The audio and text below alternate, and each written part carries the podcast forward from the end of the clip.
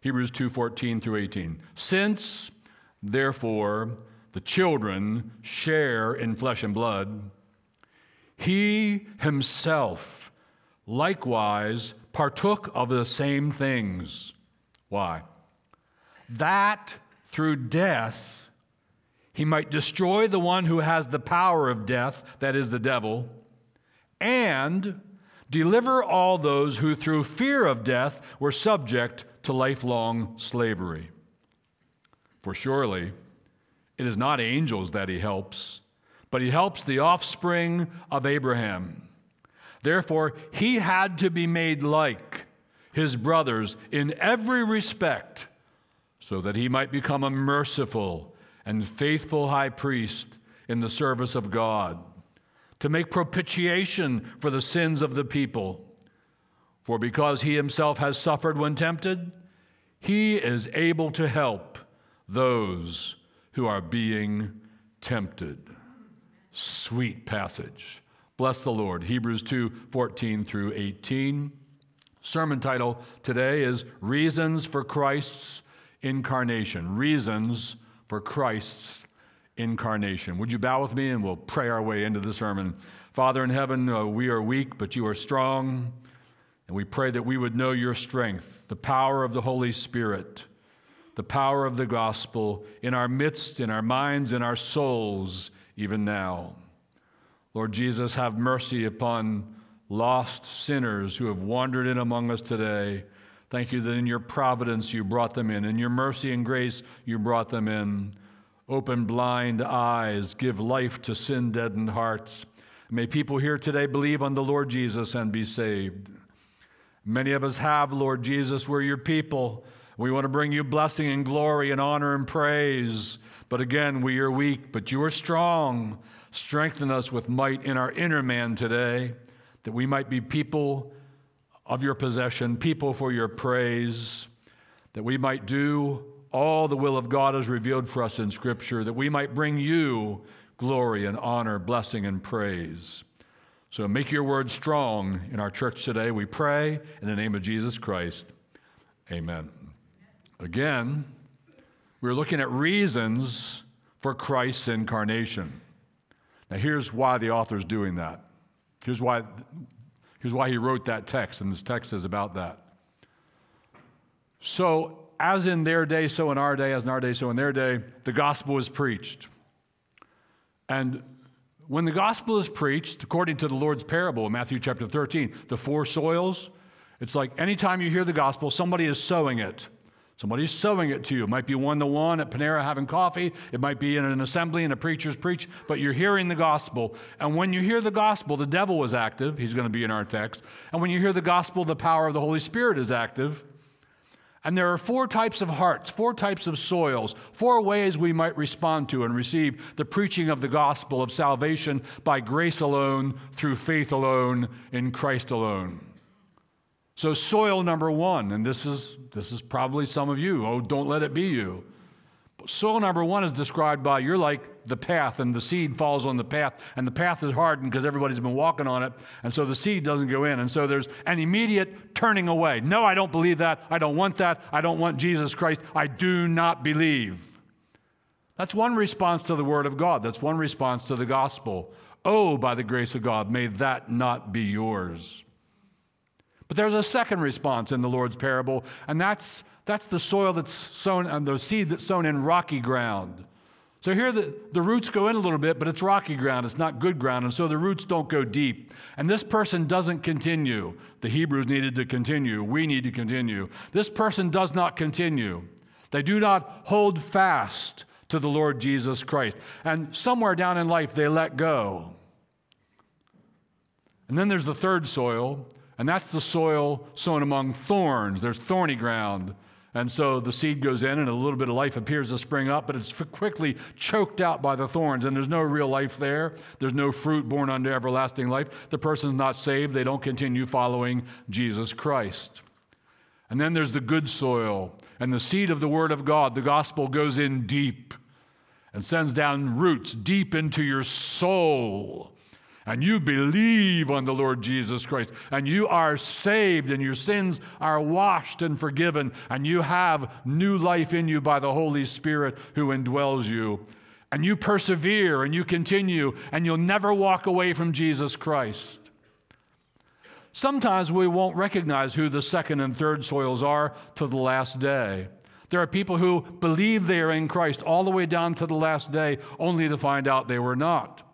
That's in Matthew chapter 7, when Jesus says, On that day, many, how many? Many, not just a few, one here in a thousand, one there in a million. On that day, many will say to me, Lord, Lord, have we not? And they'll roll out their grocery list of their accomplishments in the name of Christ. And he will say those awful words Depart from me, I never knew you. So it's possible to believe you're a Christian for a while, but you're only a professor, not a possessor, and you find that out in time in your life. It's possible that you are a professor, but not a possessor. You're not really regenerate, and you don't even find that out till the last day. The author of Hebrews is dealing with people like us. He's dealing with a congregation like us, some of whom have already left Christ.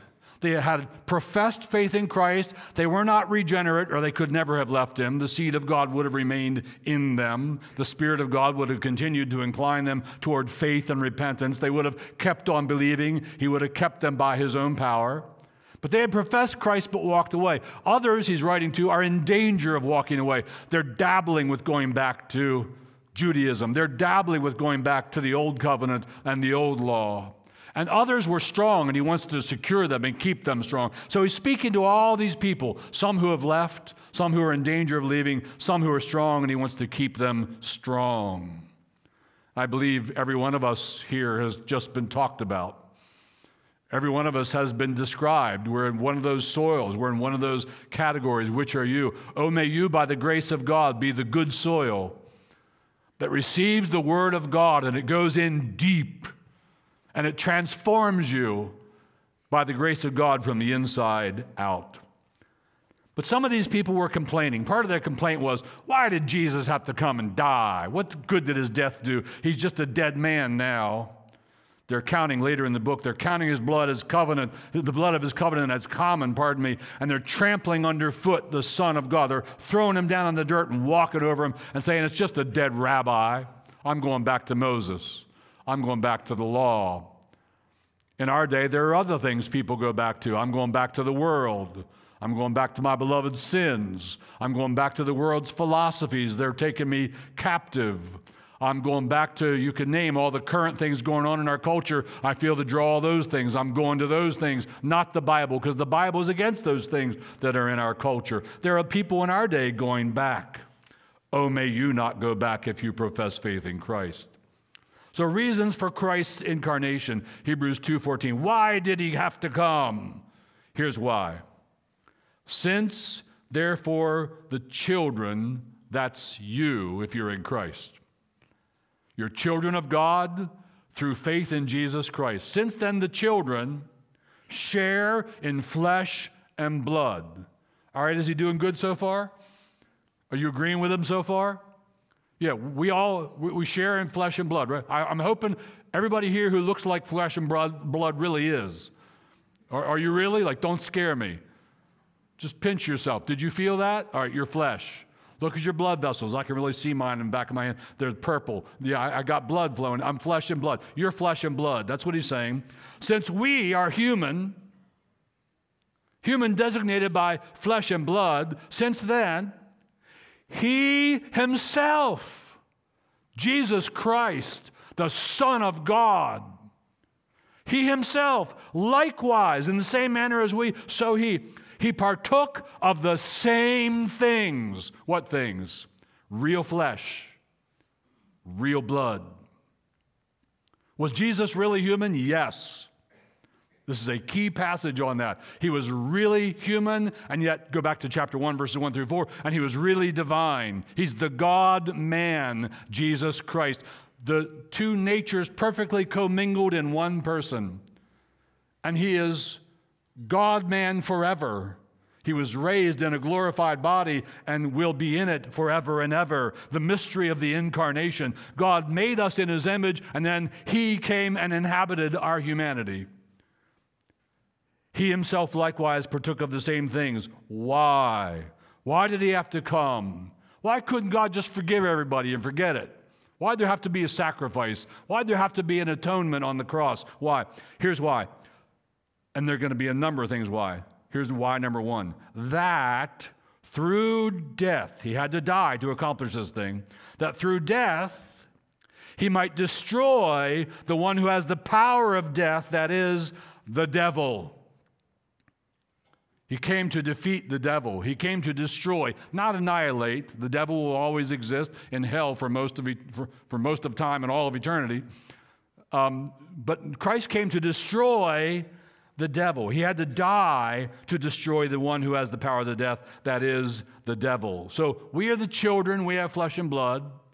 He had to come like us in real flesh and blood so that he could die in our place, the just for the unjust, so that he could offer himself a vicarious, sin bearing atonement for humans, for sinners. He had to come in flesh so that in redeeming us, part of what he had to do was defeat the devil in our lives.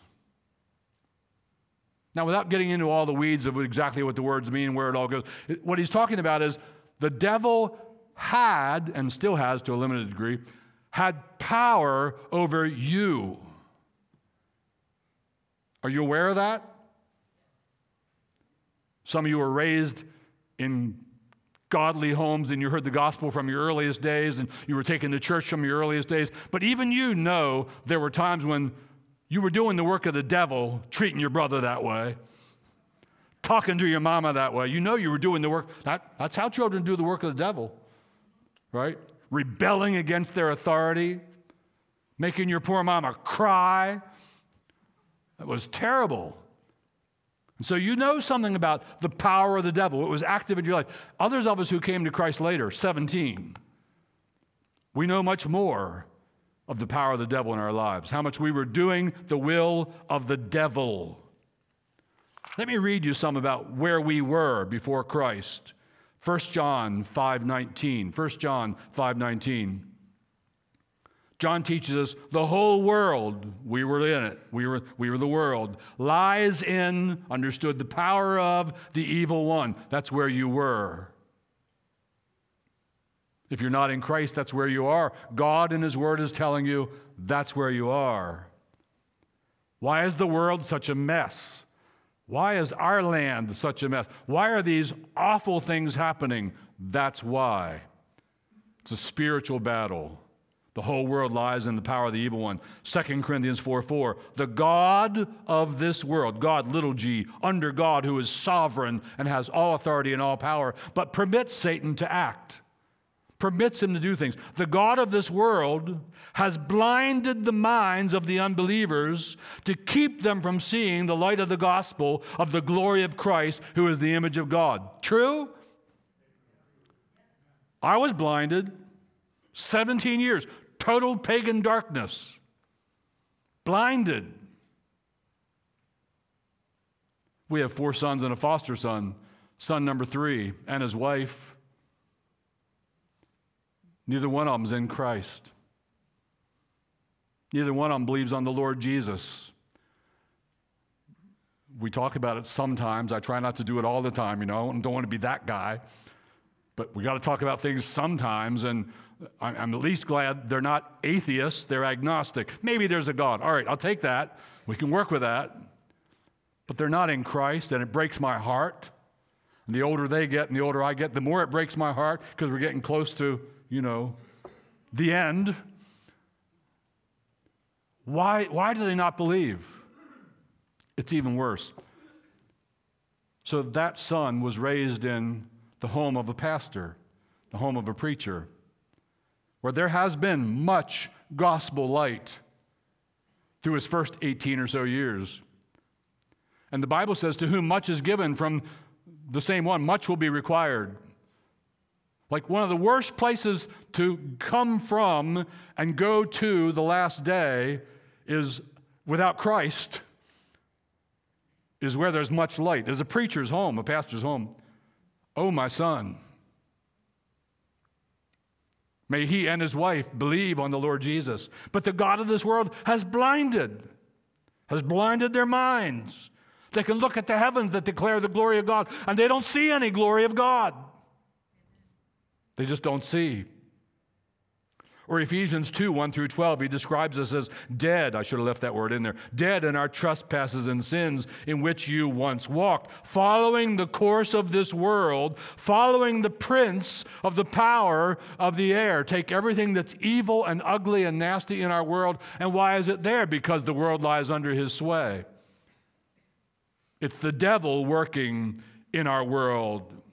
He is the spirit that is now at work in the sons of disobedience, those who reject Christ, those who are far from Christ, those who deny Christ. May it not be you. John 12, 31, he's called the ruler of this world. Now the ruler of this world will be cast out. Why did Christ have to come incarnate? To free you from the devil, to deal with the devil's power in your soul. He died a substitutionary atonement so that you might receive grace and life through him, and the Spirit of God may come to dwell in you, and you're regenerated, and you're a new creature in Christ, and the devil no longer has such power as he once had over you. Christ came incarnate to do that. That's why he had to come. And there's more purpose. Hebrews 2:15, please. Hebrews 2:15. Dry mouth today.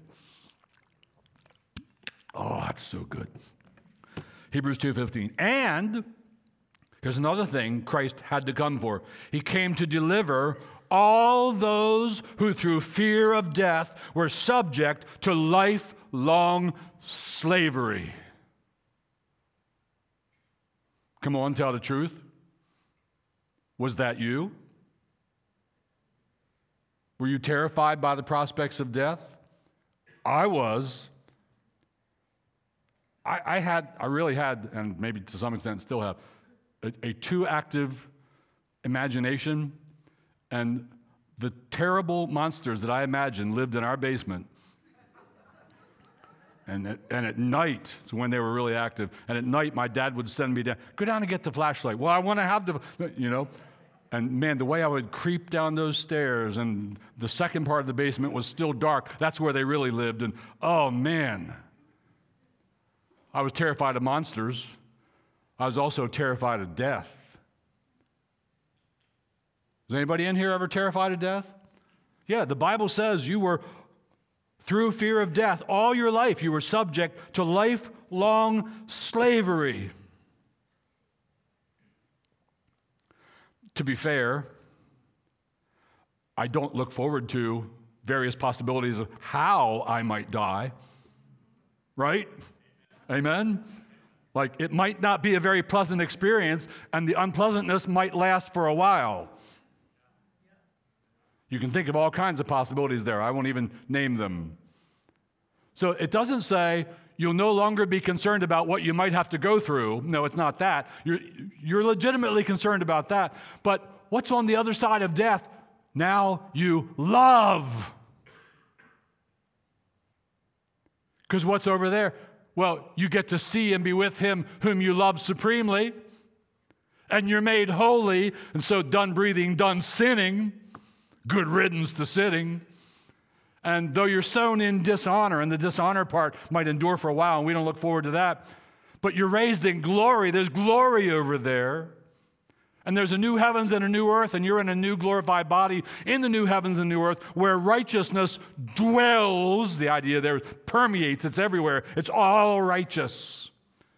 And you're fixed by the grace of God never to sin again. And the book of Revelation tells us no more tears and no more sorrow and no more pain, for the former things have passed away. Hallelujah. Yeah, amen. Why did Christ have to die? Well, that's what he did for you in his death so that Paul can say in Philippians 1:21, "For me to live is Christ, and to die is, y'all say it, to die is gain. Got my ledger out. Here's a loss column, here's the profit column. Which column do I put my death in? Profit. It's in the profit. it's in the good side. Maranatha, come quickly. Lord Jesus.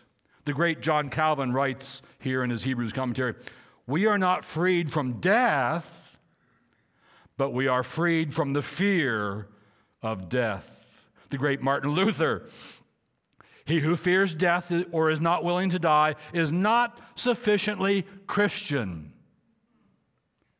Paul in 1 Corinthians 15 54, death is swallowed up in victory. The worst thing is turned into victory. John Owen, the great Puritan theologian of the 1600s, he was the, the prince of the theologians in those days. He was the best of the best. And one of his most famous works is called The Death of Death and the Death of Christ.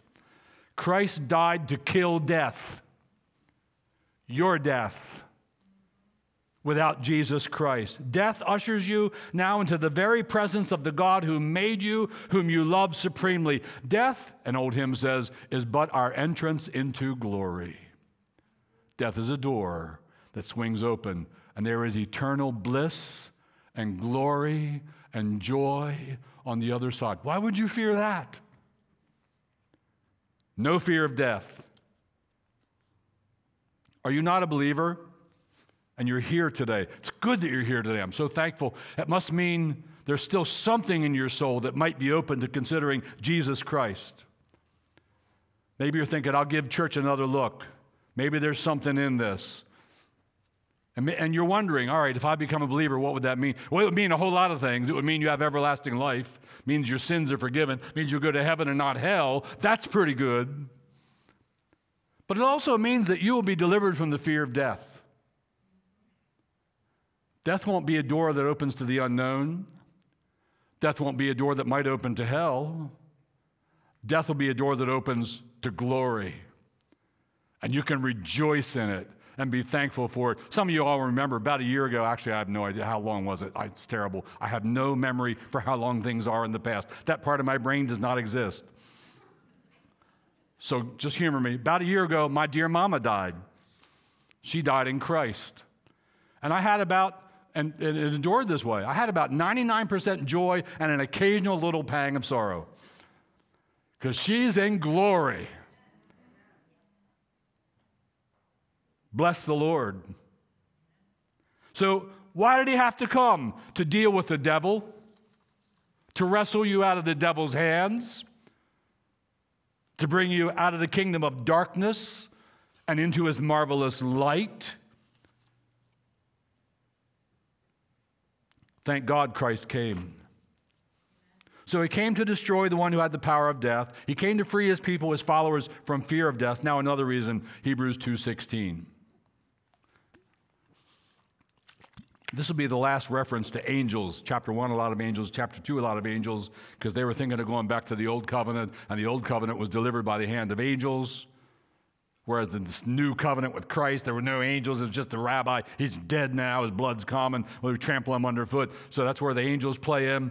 And so he says, he's bringing up angels again. For surely it is not angels that he helps, but he helps the offspring of Abraham. Christ did not die for angels. For the fallen angels, and there's some great number of them, but we don't know the number. For the fallen angels, there's no forgiveness, there's no pardon, there's no redemption, there's only judgment and wrath and hell for the fallen angels. God is just in offering them no salvation. He doesn't owe it to them, they don't deserve it. He's not giving it to them. It's not angels that Christ came to help. Just forget your angel thing here, Hebrews. But he helps the offspring of Abraham. And the offspring of Abraham, Paul tells us in the book of Galatians, is Christ and those who are Christ's. So he helps you if you're in Christ. He didn't come to help angels, he came to help you. To help me what? To help me to be freed from the fear of death, to help me to be freed from the power of the devil, to help me to receive Jesus Christ as my God and Savior, to help me believe and be saved, to help me deal with temptations and the difficulties of life. He came to help the offspring of Abraham. Thank God, Lord Jesus, you're my help. It's not help me, help me Obi Wan Kenobi, you're my only help. No, it's Jesus. Jesus, you're my only help. A very present help in time of trouble. Don't you love that phrase?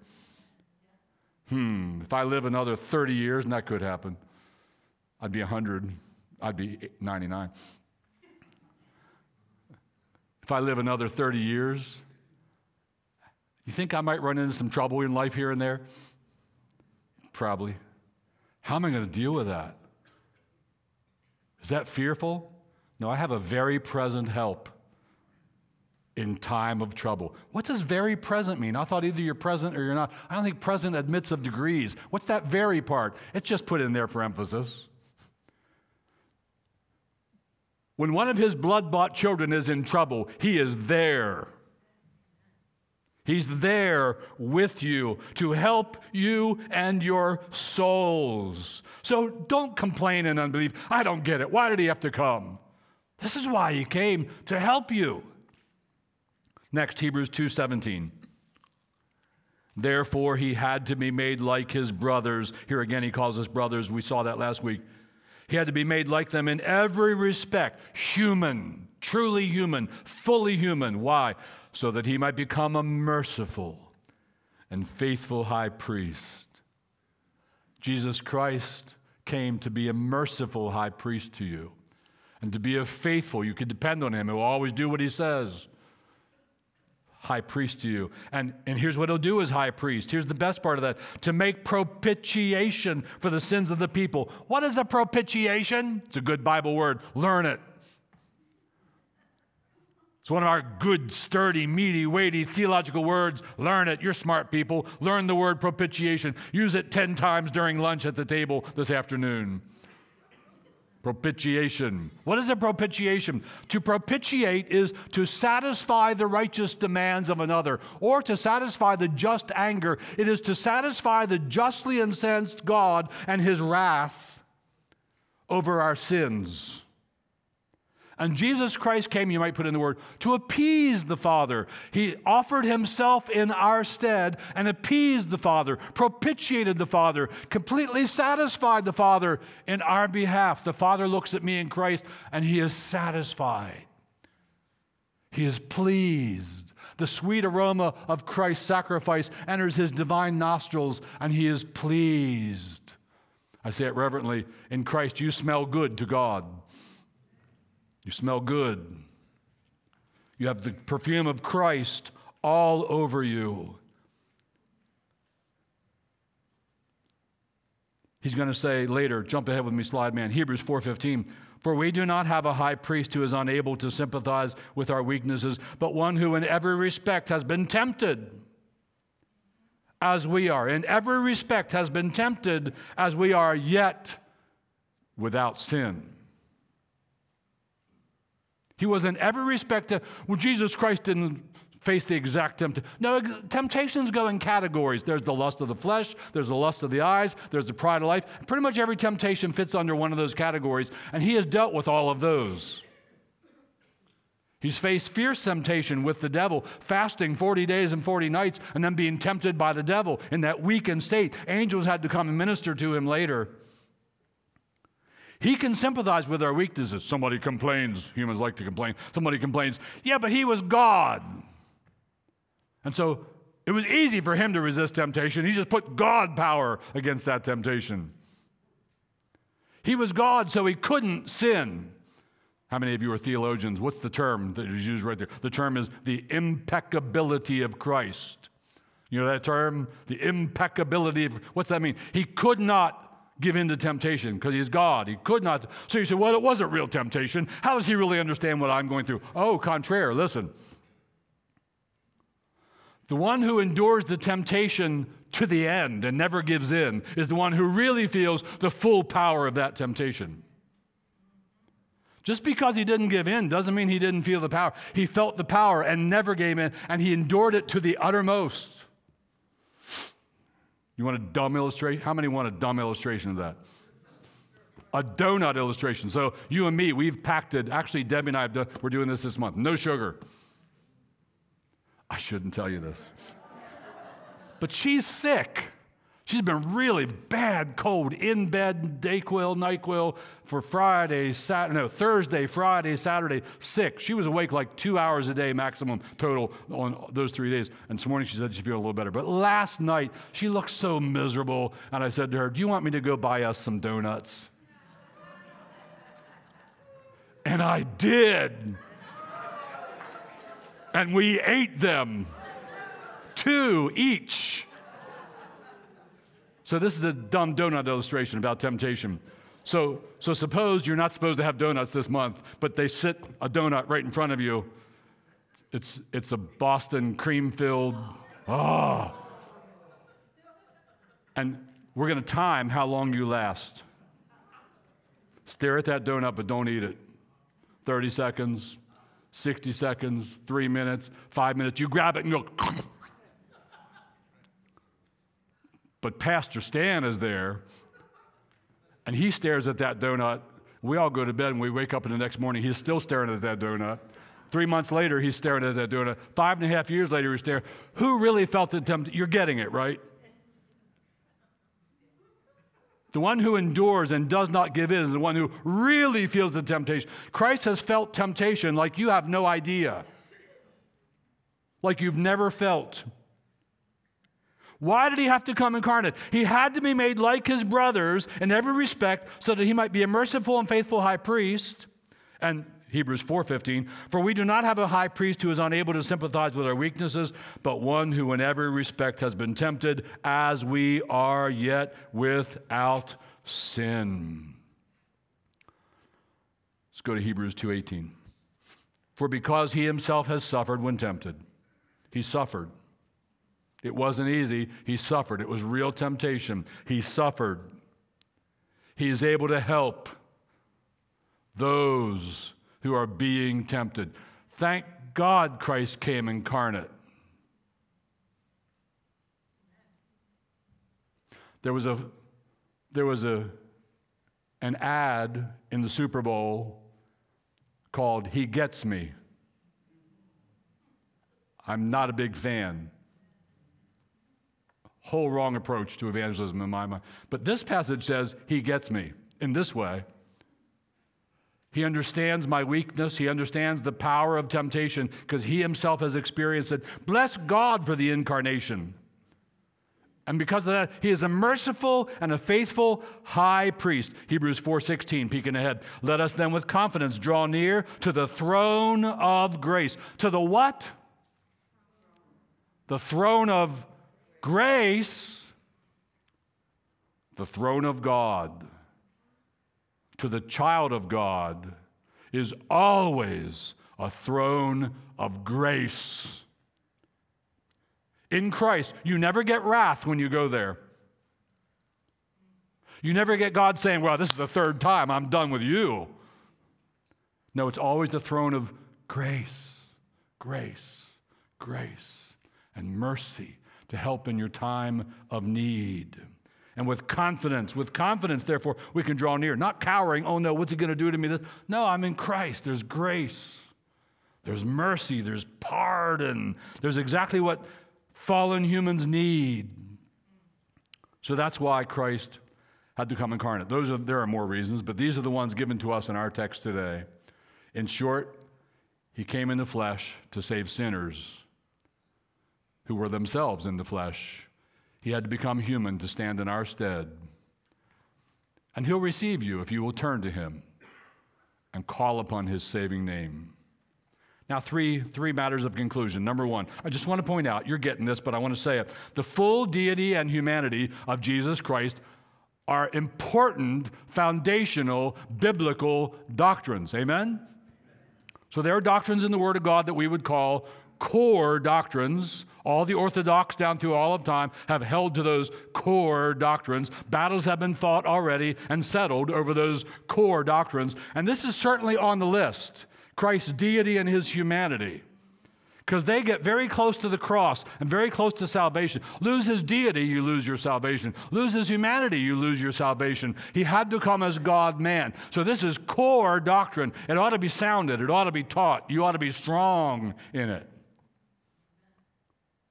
We don't want to do with this like what some some pastors. All right, I'm, here's going. You're going to get crotchety, Steve here, but I'm not crotchety. It's just the truth. You don't, we don't want to do with this what some pastors do, where like there are doctrines that aren't unpopular, there's doctrines that sinners don't get, so we don't preach any of them. So they can come to Christ without all the offenses. But the Christ they come to is not the Christ of the Bible. The salvation they receive is not the salvation of sinners by the shed blood of Christ. No, we want to hold fast to and we want to proclaim and we want to glory in the, the deity and the humanity of Jesus Christ. Important foundational biblical doctrines. When the writer of Hebrews, by the way, a lot of scholars say, we can't prove this, I don't know if I should believe them or not, but a lot of really good scholars say that the book of Hebrews is actually sermons taken down. He preached this.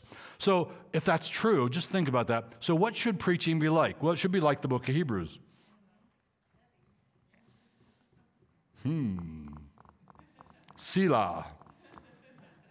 Preaching should be like the book of Hebrews very doctrinal, very intellectually engaging, quoting lots of scripture, explaining the things from the text, the scriptures, and not afraid to put out doctrines that they were grumbling about that weren't popular. They're grumbling. The church today says, well, where we'll remove the part you're grumbling about. We won't talk about it, we'll hide it. That's not what the author of Hebrews did. He said, You're grumbling about his deity? There's deity. You're grumbling about his humanity? There's his humanity. Stop your grumbling. Believe on the Lord Jesus. Second thing, by way of closing, the incarnation of Jesus is something we rejoice over. Amen? Like we're not complaining about. Don't be complaining about. We rejoice over it. Thank God for Christmas. We love thinking about our God and Savior coming in the flesh. And a third thing, and furthermore, we should live like people who have been freed from the fear of death. Do you live like a person who has been freed from the fear of death? I'm not saying that means you ought to go out and skydive tomorrow. I'm not saying that means go ahead, buy a Ducati, do 157 on it. No fear. Wahoo! Yeah, somebody says. I'm not saying you'd be happy about brain cancer. But we should live like people who are not afraid of what's on the other side of death. We're rather joyful about it. We're excited about it. We can't wait for it. We're thankful for it. It's gain. So, this is why Christ came. This is reasons for his incarnation. Oh, may you be found in Christ at the last day. Amen. Bow with me, please. Father, thank you for this time in your holy word. And we pray that the Spirit of God would be present today to draw sinners to the cross. We pray that in this assembly, men and women and boys and girls would even now bow their knees to the Lordship of Jesus Christ in their lives call upon his saving name, receive the washing of regeneration and the renewing of the Holy Spirit. And oh Lord, perhaps there are people in our assembly like there were in the assemblies of the Hebrews who are thinking about, who are fixing to, who are starting to walk back from Jesus Christ. And oh Father, we pray that you would take a hold of them in your sovereign power today and draw them all the way to the Savior that they may believe and love and wonder and never turn back. Lord Jesus, we who follow you, thank you that you're a merciful and faithful high priest. We fail you. We commit sins of commission and omission. We grieve the Holy Spirit. We wound our own consciences. And we do it again and again. Oh, we're so thankful that yours is a throne of grace. And we always obtain mercy and find grace to help in our times of need. Thank you, Lord Jesus, for bringing the grace of God to us. It is in your name that we pray with thanksgiving. Amen.